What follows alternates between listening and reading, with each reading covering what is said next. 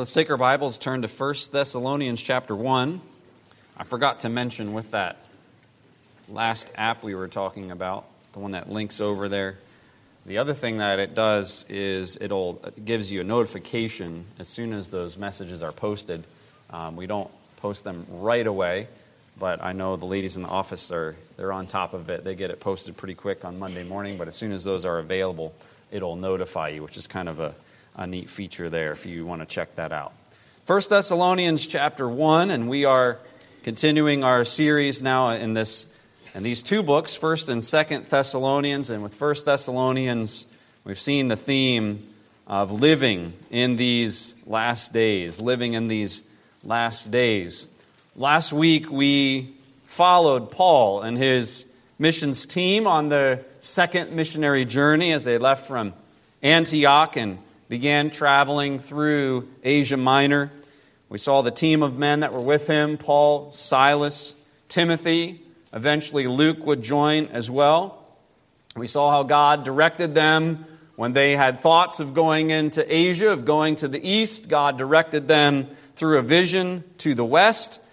And we saw how God blessed um, as they entered the city of Philippi, in, in spite of the night in prison uh, that Paul and Silas had. The newborn church that they left behind uh, was, a, was a wonderful church and a church that was close to the heart of the Apostle Paul. He left Luke behind there uh, to care for that church. And you might say, well, where do you get that from? If you read Acts chapter 16 very carefully, you'll notice, and actually the previous chapter as well, you'll notice the, the, the change of pronouns, the we and the us, for a short time, and then it goes, switches back. And so that's kind of where we put that, those pieces together. Luke must have stayed behind in Philippi to help with the work there while Paul and the rest of the team moved on. And you might remember they were, they were asked to do that, all right? In, uh, in Philippi, they had uh, come and, and the authorities had mistreated them by throwing them into prison, even though Paul was a Roman citizen.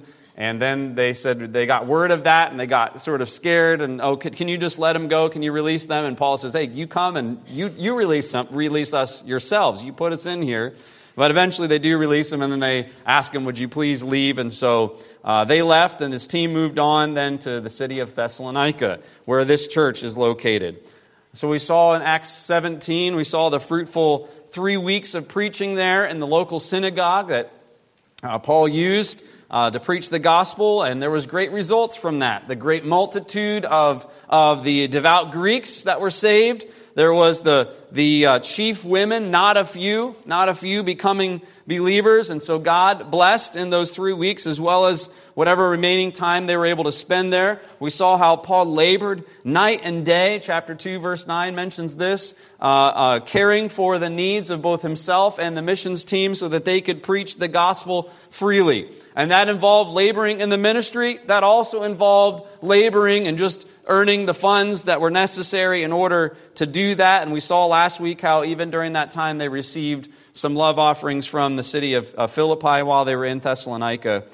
But then we saw at the end of uh, Acts 17 the persecution on the house of, J- of Jason and the eventual need for Paul and the team to leave. Unfortunately, though, this was not the end. Just because Paul and the team left, it wasn't the end of the persecution. And uh, the book uh, in, here in um, 1 Thessalonians, we read about some of the persecution that they faced even after Paul had left.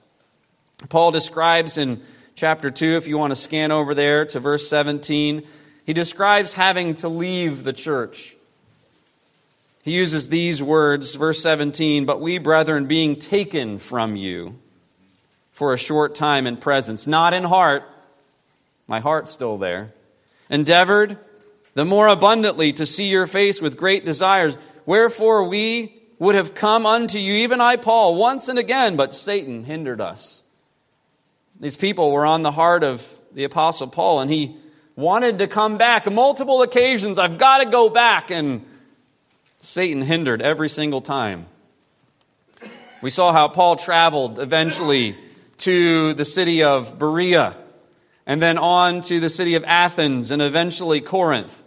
And while in Athens, Paul would finally get the opportunity, after trying and trying and trying and being hindered, finally he would get the opportunity to send Timothy from Athens back to Thessalonica because he was so concerned for them. How are they doing? They, they, there's needs. They need to be established. He mentions this in chapter 3 of 1 Thessalonians. I'm sending, I sent Timothy because he needed to, to establish your faith and comfort you concerning the persecutions that, that both you endured and we have endured together.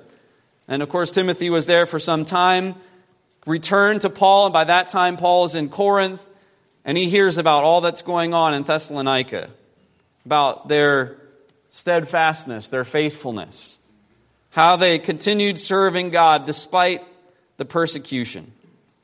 And so Paul was so encouraged by hearing about how these believers were doing that immediately he begins to write exactly what's in front of us here tonight the book of First Thessalonians. And of course, we mentioned last week this is an incredibly uplifting, encouraging letter, specifically about living in these last days. We pick up um, our reading. We looked at the first four verses last week. We pick up in verse number five. And I want to remind you as we read some of the things that we, we see about this church. They're only six months to a year old. They've only been saved for a very short period of time. But yet God has done great things for, for them. God has worked through them, and we find that they are an example to us. But let's pick up, you'll see that there in, in, uh, in verses 5 through 10. Verse 5, he says, For our gospel came not unto you in word only, but also in power, and in the Holy Ghost, and in much assurance, as ye know what manner of men we were among you for your sake. And ye became followers of us and of the Lord, having received the word in much affliction with joy of the Holy Ghost, so that ye were ensamples to all that believe in Macedonia and Achaia. For from you sounded out the word of the Lord, not only in Macedonia and Achaia, but also in every place your faith to God, Godward is spread abroad, so that we need not to speak anything. For they themselves show of us what manner of entering in we had unto you, and how ye turned to God from idols to serve the living and true God, and to wait for his Son from heaven, whom he raised from the dead, even Jesus which delivered us from the wrath to come. Lord, would you help us in these next few minutes? Help us to see what you have preserved here and how you describe these believers in Thessalonica. I pray that you would help us to, to clearly understand the pattern that is left behind for us. And we go beyond that, not only just understand the pattern, but we would apply the pattern to our own lives. And I pray that you'd help us to even go forth from this place different than how we came in. Lord, I need your help in order to do that. I need your power and strength and wisdom. Pray that you bless this time. In Jesus' name, amen.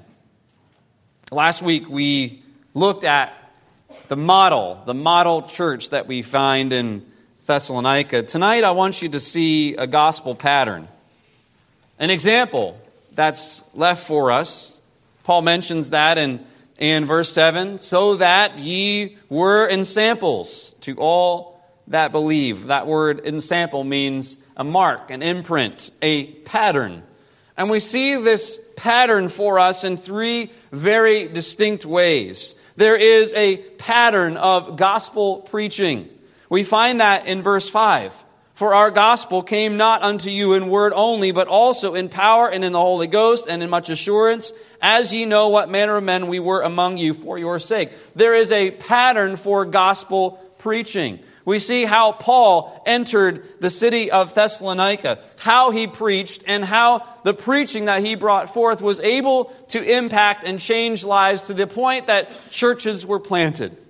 I don't, I don't know about you tonight, but if, if you're saved, and, and, and you're walking with God, then you have a heart, you ought to have a heart, of seeing not only the gospel go forth, but people getting saved and churches being planted. Amen. That ought to be something that, that gets you going. It ought to be something that motivates you. It ought to be something that's important to you. How does that happen? What's the plan? How do we go about doing this? There are needs all around us. There are needs for churches and places all around us. How do we go about meeting that need? There's a pattern that's here. All right, notice there's five elements. There's five elements of Paul's gospel preaching, and these are the elements that we ought to seek to pattern our own gospel preaching by. The first element is, of course, the word. He says, For our gospel came, our gospel came not unto you in word only. Now, often we skip by this part, but Paul's not diminishing the importance of the word. It is the, the, the, the, foundational start. It is where everything begins. We would not know anything apart from the Word, the, the revelation of Jesus Christ, and we would not be able to communicate to this world without words, taking the word that God has given us and uh, communicating that to others. And the Bible is very clear about the importance of the word. Romans 10, verse 17. You're familiar with this verse? So then faith cometh by hearing, and hearing by the word of God. We, if we're going to, we're going to communicate the gospel, we're going to need to communicate God's word. 1 Peter chapter 1 and verse 25, it tells us by the word, but the word of the Lord endureth forever. And this is the word which by the gospel is preached unto you.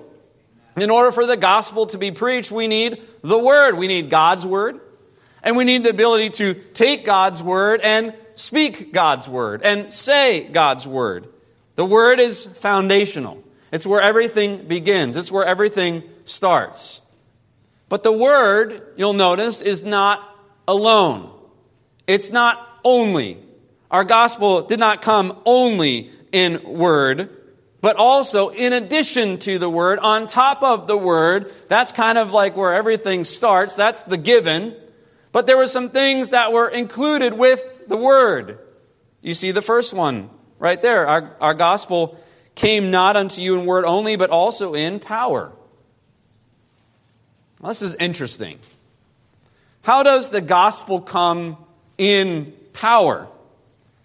The word power is dunamis, or if you see it transliterated, D Y M, like dynamite, all right? That sort of power. Same, same word in Romans 1.16. We'll get to that in just a second. But it's a word that means strength. It means ability.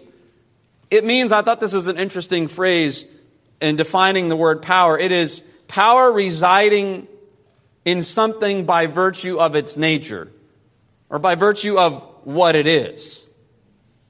So when we think about gospel preaching, where does the power come from in gospel preaching? Is it the presentation? Is it the animation? Is it the ability to weave a good story? Is it the ability to really, you know, touch someone's heartstrings and, you know, affect their emotions? Where does the power come from? Well, if you begin looking in the New Testament, begin thinking about what is the, what does the New Testament mention as far as the source of power? Well, in Romans 1.16, I am not ashamed, Paul says, of the gospel of Christ, for it is the power of God unto salvation. So the power is in the gospel. In 1 Corinthians, I think I included this one. Let me just see. Yes, 1 Corinthians 1:18. For the preaching of the cross is to them that perish foolishness, but unto us which are saved it is the power of God. So the gospel is the power of God. The preaching of the cross is the power of God. And so clearly the power did not come from Paul, his ability to speak. It did not come from his missions team. It didn't reside there, nor does when we're, we're endeavoring to evangelize, the power doesn't come from us. It comes when we are able to get out of the way and let the gospel do its work.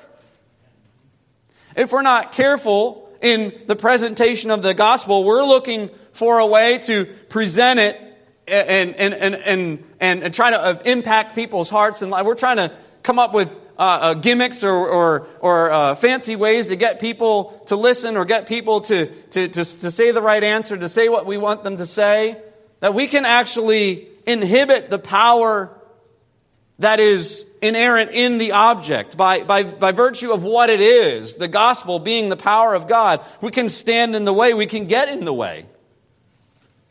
Paul says the word came, and the word came with power.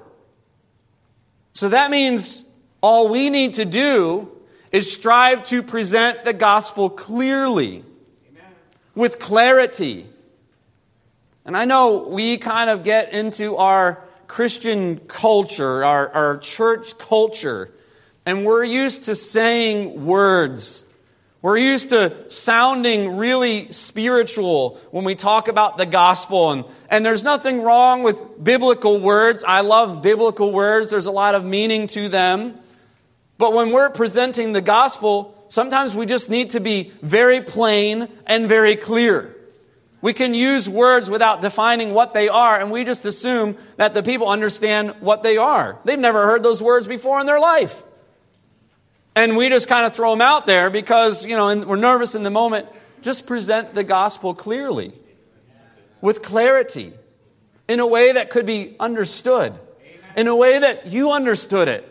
When God came knocking on your door when you got saved, how did you understand that? Did you know all the words? Did you, did you know all the, the biblical words for salvation and, and exactly what happened when you were regenerated and, and the, the, the word for conviction, you know, that what, what God was doing in your heart? You might not have understood any of those things. You just knew, I'm in trouble with God and, and I need Him to save me. Amen. And really, that's what they need to understand. We need to strive to present the gospel with clarity so that the power of the gospel can work and we can kind of get out of the way and let it do the job that it was designed to do. The gospel needs to be preached with clarity. It also needs to be preached without complication. We have to be careful with this. And you know, you understand that at this church we do not at all preach in what some people would call easy believism. We're not about uh, twisting people's arms and getting them to pray prayers. You understand that. But sometimes we can be guilty of the other side and overcomplicating the gospel. The gospel is simple. It is the understanding that we're in trouble before God because of our sin, and that Jesus is the way, He is the, the, the, the answer that, that God has uh, before ordained to solve our problem. And we need Him. And we need to turn to Him. That's, that's the simplicity of the gospel. A, a young person can understand it, an old person can understand it. And sometimes we just need to preach the gospel clearly without complication so that it can do its work. So preach the gospel not only with the word, but also with power. It's possible for us, Paul describes in Galatians 1 and verse 17, describes individuals who perverted the gospel. They kind of added their own spin, they added their own sort of perspective. Instead of the gospel having power, it's like they stood in the way, and now the gospel is perverted. And the idea of perverted is, is twisted. It doesn't do what it was intended to do. They, they removed the effectiveness of the gospel by their own ideas and their own thoughts. And we need to be careful that we don't do the same thing. That we get out of the way, let the gospel do its work. So he says, Our gospel came not unto you in word only, but also in power and in the Holy Ghost. The Holy Ghost. Think about what it means for the gospel to come in word and in power and in the Holy Ghost. Who is the Holy Ghost? Well, he is that member of the Trinity, the third member of the Trinity, the Father, the Son, the Holy Spirit. He is God. What is his role? Well, Jesus tells us in John 16, I'm going to send the Spirit, the Comforter, and he, his role is to convict or convince the world of sin, of righteousness, and judgment. It is the Holy Spirit that takes the word and takes the message of the gospel as it's presented clearly and he applies it to the heart. He convinces men of sin. And as we are talking about God's law, as we open God's law, it is the Holy Spirit that says, hey, that's you. You are a liar. You are a blasphemer. You are an adulterer. You are, and on and on we could go through the law. It's the Holy Spirit that convinces of sin. It's the Holy Spirit that convinces of righteousness. Who is righteous? It is the Lord Jesus Christ. He's the one who came, who lived a sinless life, and then gave his life for our sin, who, who he sacrificed himself. He allowed himself to become our payment, the payment for our sin. And it's the Holy Spirit that convinces people of righteousness, and it also convinces people of judgment. Judgment that Christ took upon himself and made us made a way that we could be free, and judgment that is also coming apart from those who receive Jesus Christ as their Savior. It is the Holy Ghost that we need in our preaching. The Holy Spirit that is essential to the gospel being effective. If there is to be any fruit from our witness, our gospel must come with the Holy Spirit. That is why prayer and purposeful dependence upon God is so important. Because if our gospel go forth without the Holy Spirit, then it will not be effective. We need the Spirit of God. But how many times do we just sort of go about our business? We do our thing. We maybe even try to witness because we know that's what we're supposed to do. But we do that apart from being in dependence on the Holy Spirit, apart from communicating with, with the Spirit of God, apart from uh, in prayer. It's, it's okay to tell God in prayer, I need help. I don't know what I'm doing. I'm going to say the wrong thing. Please lead me, guide me, direct me. Please take what I'm saying and I could I could say completely the wrong thing and the Holy Spirit could apply it in, in the right way. Like he is he has that sort of ability. He's that powerful. But God, I, am here. Would, would you help me? Would you use me? I need you in order to be effective. This Bible study that I'm doing, you know, I know we're looking in the Word of God and there's power in the Word of God, but it's the Holy Spirit that's going to need to take the Word and apply it to that individual's heart. Without Him, there's no power there. There's no effectiveness there. It just falls flat. We need the Holy Spirit. We need to be aware of that need. Otherwise, we just go out and do our thing, say our spiel, hand out our tracts, and nothing happens. Nothing happens. We need the Holy Spirit.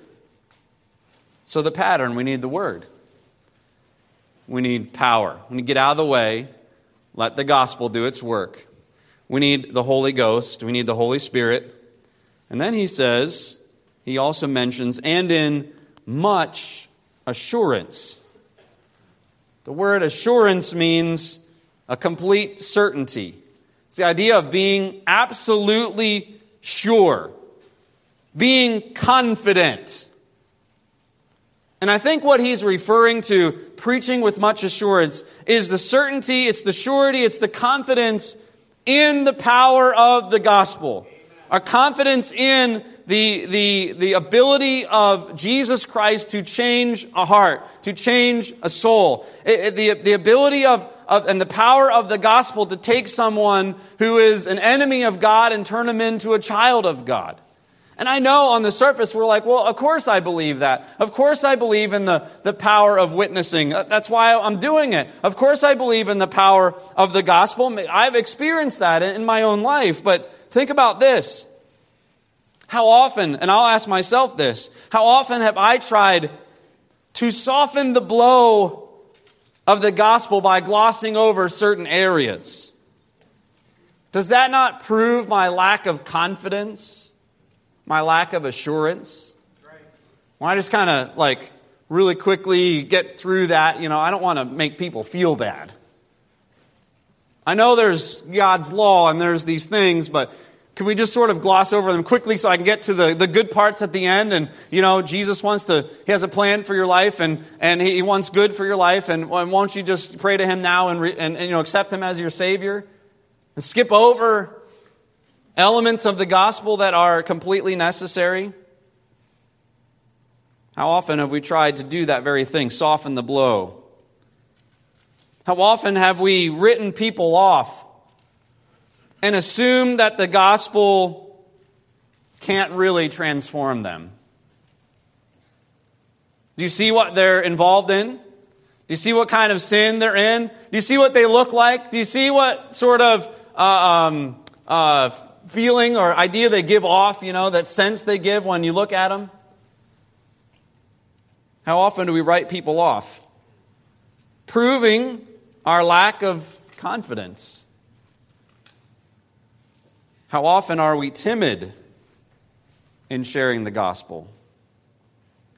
Which is an indication that we're not really confident in its power. It's an indication that we really don't believe that other people would want what we have. Can I talk to the second generation Christians a little bit? Those of you who have you know, grown up in a Christian home, and, and I'm, I'm glad you're still here, right? It's good that you're still here.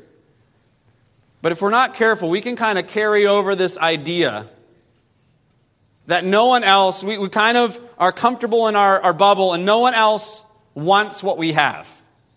In fact, in a sense, we're kind of ashamed of it in, a little bit, and so we just kind of are content with no one else knowing about it other than, you know, the people that are close to us, and we kind of don't make a big deal out of it, and kind of, you know, shove it to the side, and, and what, what is that?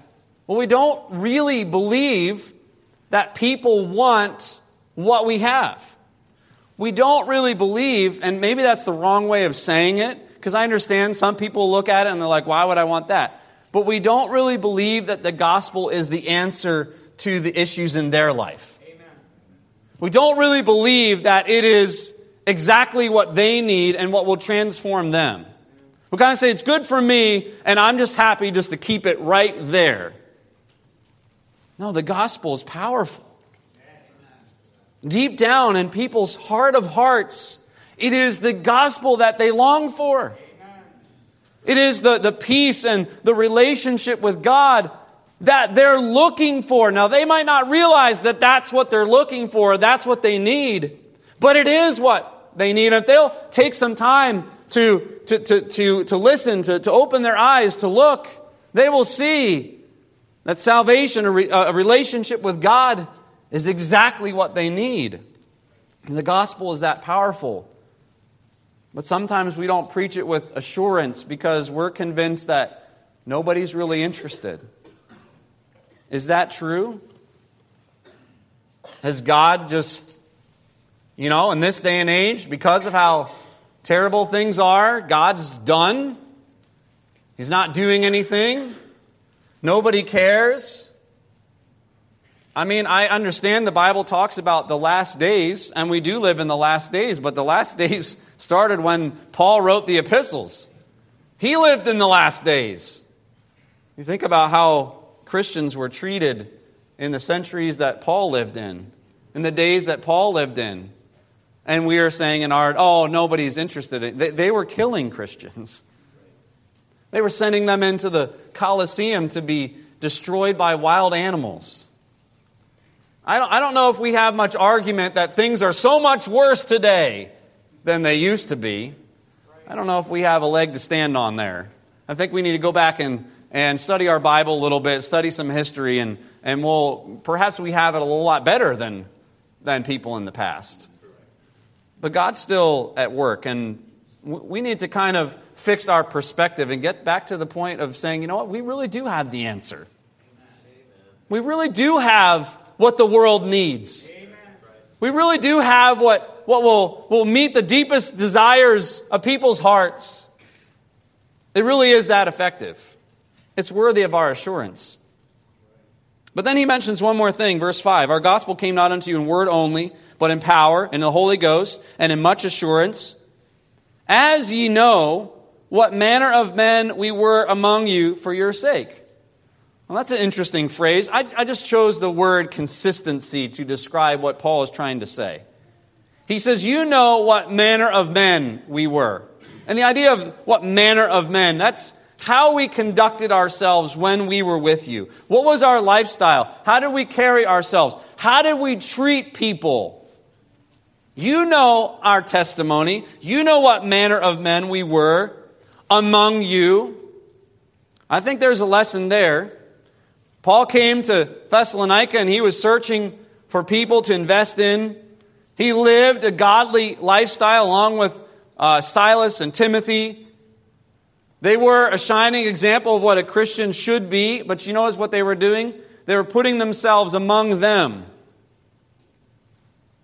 They weren't, you know, isolating themselves and living on a compound and we want to stay away from because, you know, the, the you know, people in the world are dangerous.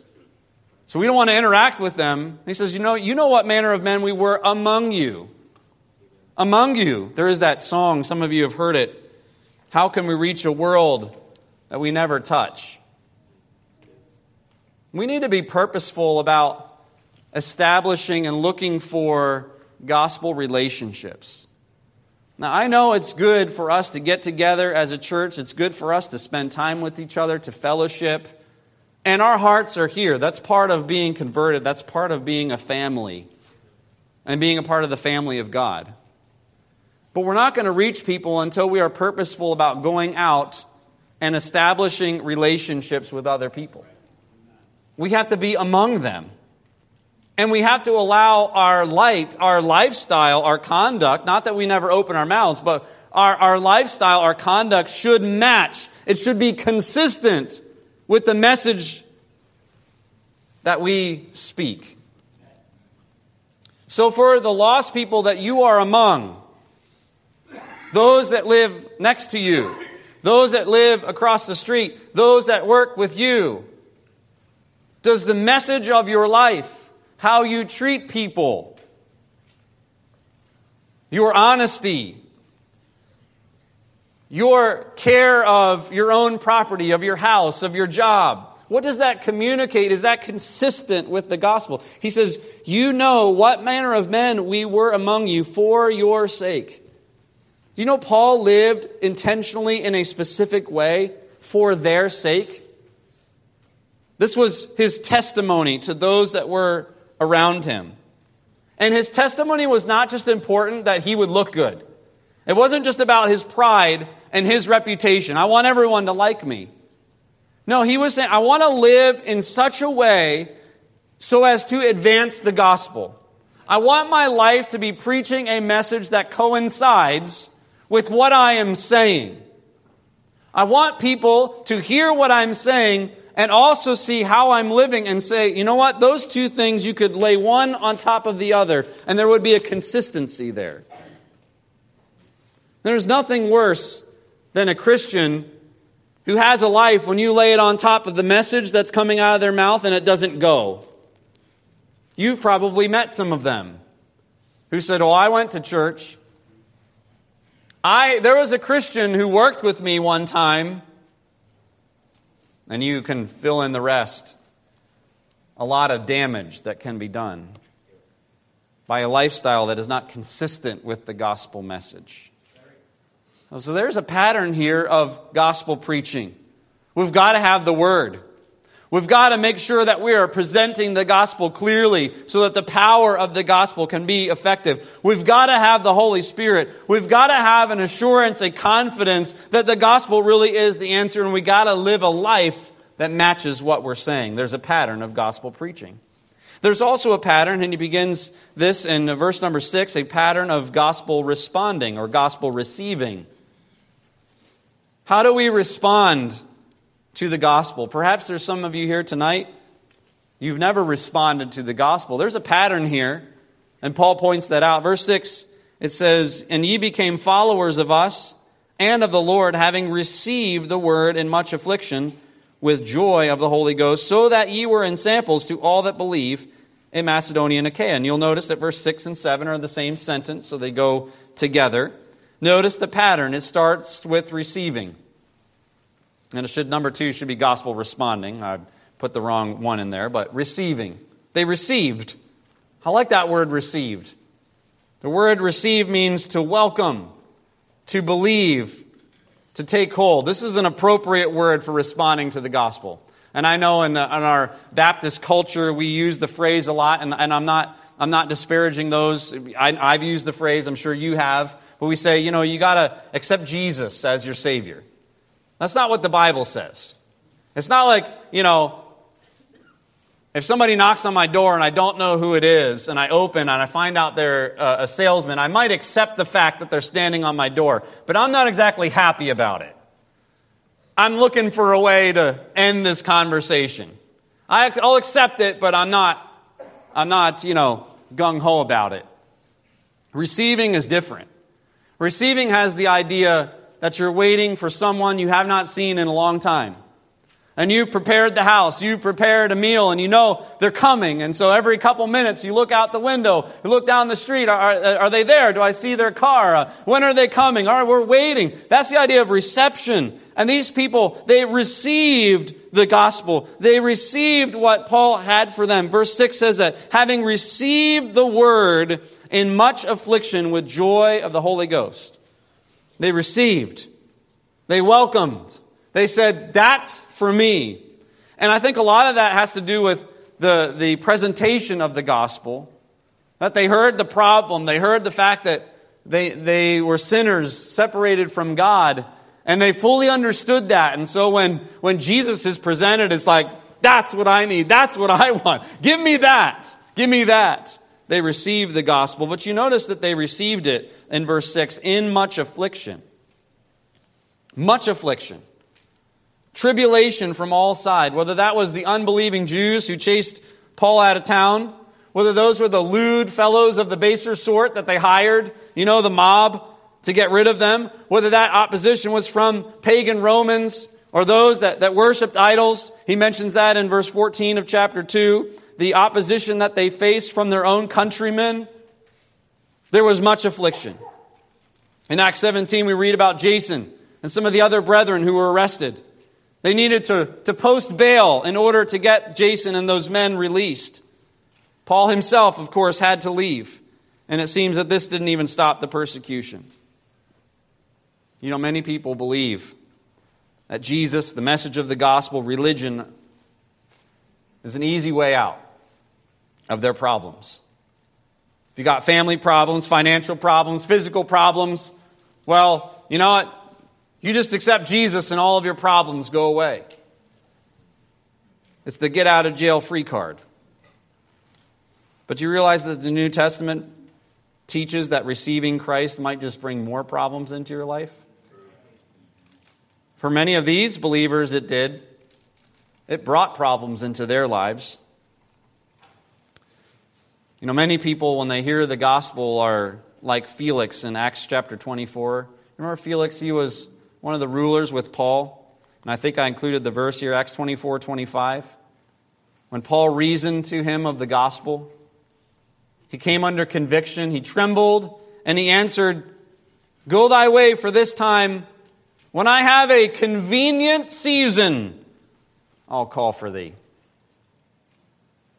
He understood the gospel, he understood the need, but he said, Right now is not convenient for me.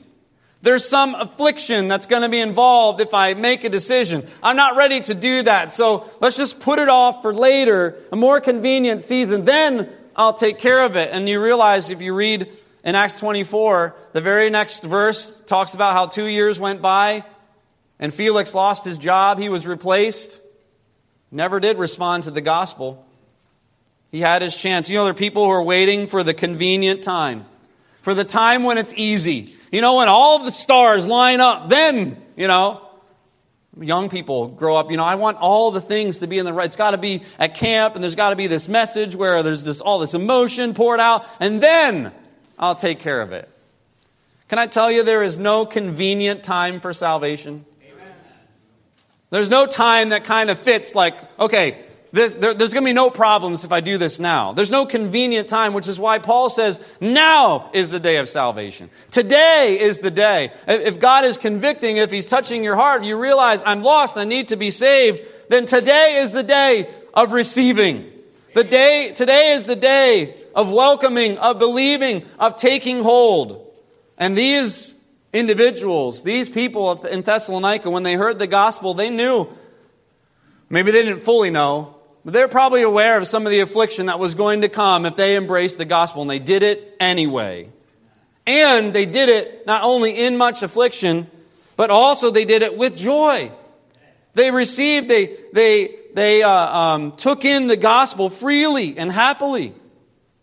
And this joy comes from realizing the fact that you're in trouble with God, you're in a precarious position, you're a sinner condemned before a holy God, and then understanding what Christ did to make your salvation possible. These individuals, they heard what Paul said, they counted the cost, and they esteemed Christ more than worth the cost. Whatever inconvenience, whatever obstacles stand in the way of you and salvation, they're not worth it. Christ, on the other end, he is worth it. Amen. He's worth the price. They found, these, these people in Thessalonica, they found the pearl of great price, and they put everything on the line in order to get it. You remember that parable that Jesus told? The man who found that pearl, a picture of salvation, the picture of the Lord Jesus Christ. He sold everything that he had to buy that field so he could have that pearl. It's worth it. Whatever affliction, whatever obstacles, whatever the ramifications are, whatever might happen down the road because you choose now to act on the God, it's not worth it. Christ is worth it. He is the pearl of great price. And so receiving the gospel is something that you must do now. Right now, as God deals with your heart. There's a pattern of gospel responding. It starts with receiving, and then it moves on. Verse number six, you became followers of us, having received the word. You notice they followed. The word follow, that means they became imitators. Or we could say it this way they became disciples. Their lives changed. There was an impact on their lives. You notice that it says they became followers, first of us, and then also of the Lord. They followed us. This is the missions team. It's Paul, it's Silas, it's Timothy. They followed us. Because the soul winner, the evangelist, is the first living, breathing, in the flesh example of a true believer, and a baby Christian is naturally going to have the desire to follow that example. It's just natural. You are what they can see, you are what they can perceive. And so they're going to take a lot of marching orders from your life. Can I ask you, is your life worth imitating? Is your life worth following? It better be if you're going to be involved in evangelism. It better be if you're going to be involved in fulfilling the Great Commission. Because there's going to be some imitators. I hope there is. Now, I know there's, there's some things, you know, that we all look in our lives as not what they should be. But we should have a heart for following after the Lord. We should be like Paul said in 1 Corinthians 11 1, be followers of me, even as I also am of Christ. They followed us as we followed the Lord, and eventually they followed the Lord. So they received the gospel, their lives were changed, they became followers, and then the end of the sentence in verse 7 they became illustrations. They illustrated the gospel, they became ensamples to all that believe. They were a model, they were a type, they were a pattern. You know that new Christians shouldn't be ashamed, and, and many times we see their example, they aren't ashamed of telling their story. Amen. They are the illustration of the power of the gospel. Here, these believers, how they responded to the gospel in spite of the cost, was a worthy illustration to all that heard it. This is how it should be. As people heard their example, how they responded to the gospel was something that could be pointed to and say, that is how it happens. See them? You see what happened? You see how they heard? You see how they received? You see how they became followers? That's how it should be. They became an illustration, they became a pattern of gospel responding. There's one more pattern in this chapter, and it is the pattern of gospel sounding. Verse number 8 for from you sounded out the word of the Lord, not only in Macedonia and Achaia, but also in every place. Your faith to Godward is spread abroad, so that we need not to speak anything. For they themselves show of us what manner of entering in we had unto you, and how you turned to God from idols to serve the living and true God. This pattern of gospel sounding, the idea of sounding is circulating audibly. It means to ring out, to reverberate across the land. The gospel is sounding out. It started, though, in verse number 9, it started with repenting. That's where everything started. And you notice verse 9 begins in a, in a kind of a curious way. For they themselves show of us what manner of entering in we had unto you. Well, what does that mean? Well, he's referring back to, in verse 8, those people in Macedonia and, and Achaia who heard about the Thessalonian believers. They heard their testimony, they heard their story. And it was almost as if those people who heard, and Paul would go to preach the gospel to them, and they would say, Oh, I heard about them. I heard about how you went there. I heard about how you preached to them. I heard about how they responded and how they turned from or turned to God from idols. Gospel sounding, in order to, to be an, an, an effective church, an effective witness that the gospel would sound out to those around us, we've got to have the real thing to begin with. We've got to have a testimony of having turned, of having repented. Those in Macedonia, those in Achaia, and every place that heard their example, they knew how this happened. They heard about it. How they primarily, first of all, they turned to God. You'll notice in verse 8, their faith is described as to Godward.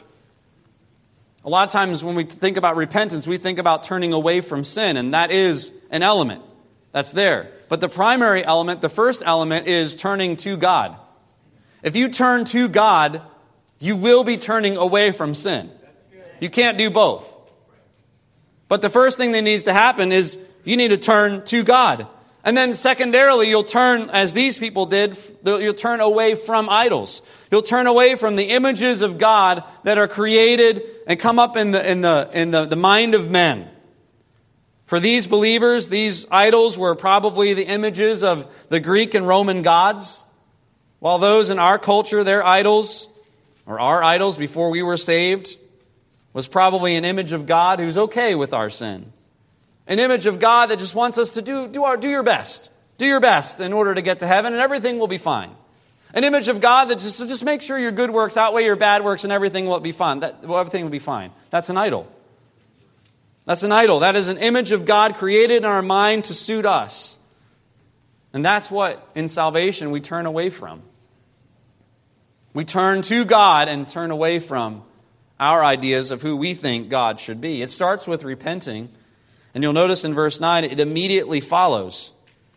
You turn to God from idols to do what? To serve. Serving. The idea of serving is to become a slave to be God's slave. Hmm. That's kind of interesting, isn't it? We would choose slavery. We would choose servanthood. Well, yeah, when you understand what the gospel means and how much it costs and how much God loves you, you'll take that on in an instant. Yeah, I'm, and, and Paul owned that. The servant of Jesus Christ. I'm a slave to him because of what he's done for me. You notice why we serve him in verse 9? We serve him because he is the living God and he is the true God. He's alive, he's real, he's the true God. And that's why I want to serve him. That's why I want to become his slave. That's why he is setting my marching orders. The gospel sounding pattern starts with repenting, it goes to serving, and then in verse 8 talks about spreading. For from you sounded out the word of the Lord, not only in Macedonia and Achaia, but also in every place your faith to Godward is spread abroad, so that we need not to speak anything. There's a lot here, but this spreading abroad, you know, the, the, the message that changed their lives was becoming widely known as it was passed on. It started in their own region. It started in Macedonia, their Jerusalem. It continued to their neighboring region, the region to the south of where they were, Achaia. That was their Judea. And then it culminated in every place, their uttermost part of the earth. They're fulfilling the Great Commission and spreading the truth. And the, this spreading even went beyond the great missionary Paul himself. Because the picture that Paul's painting here, that we need not to speak anything, it's almost as Paul's going out and he's going to preach the gospel to somebody, and they said, Oh, yeah, we've already heard about that. Uh, we heard about those people in Thessalonica and how they turned from idols and to serve the living and true God. Is that what you're talking about?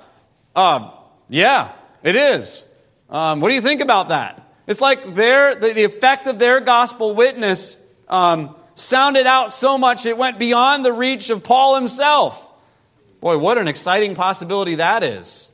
The reach of Lehigh Valley Baptist Church going to all corners of the globe. And we send missionaries like, oh, yeah, I've already heard about your church. I've already heard some things from that happened there. Wow, that's exciting. They're a pattern of spreading a pattern that we would do well to take heed. And then in verse 10, they're a pattern of waiting. He says, and to wait for his son from heaven. Waiting. This means that we're watching, we're looking forward to his arrival. We heard about this morning the Lord Jesus Christ, he's coming back.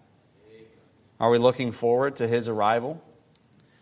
We'll be waiting when we realize, look at verse 10, that Jesus is the one who God raised from the dead. We'll be waiting because he's alive. Amen. He's alive. He's coming back. We'll be waiting because, the end of verse 10, he delivered us from the wrath to come.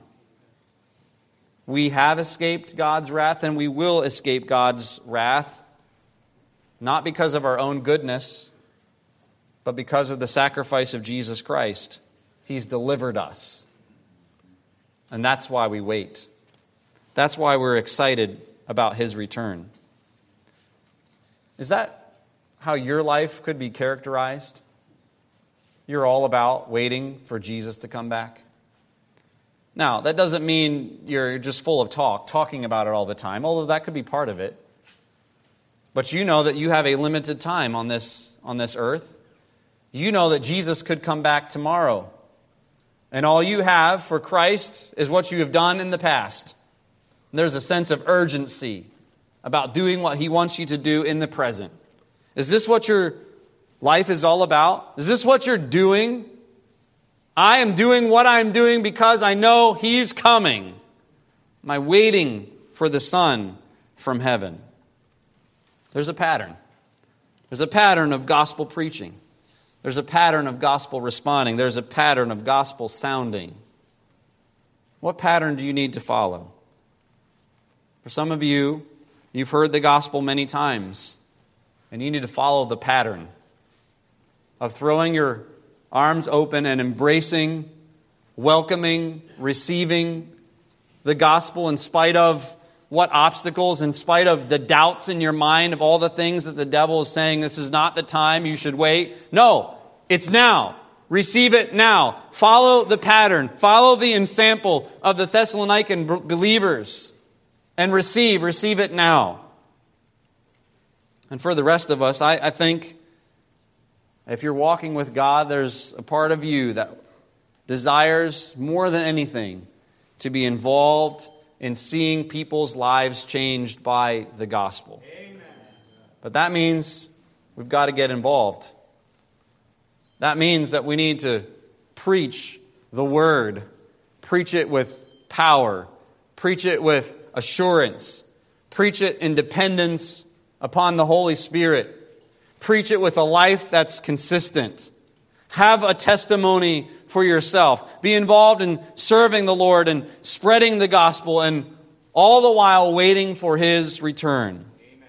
What pattern do you need to follow? There's a lot here. I trust there was something that God applied to your heart tonight.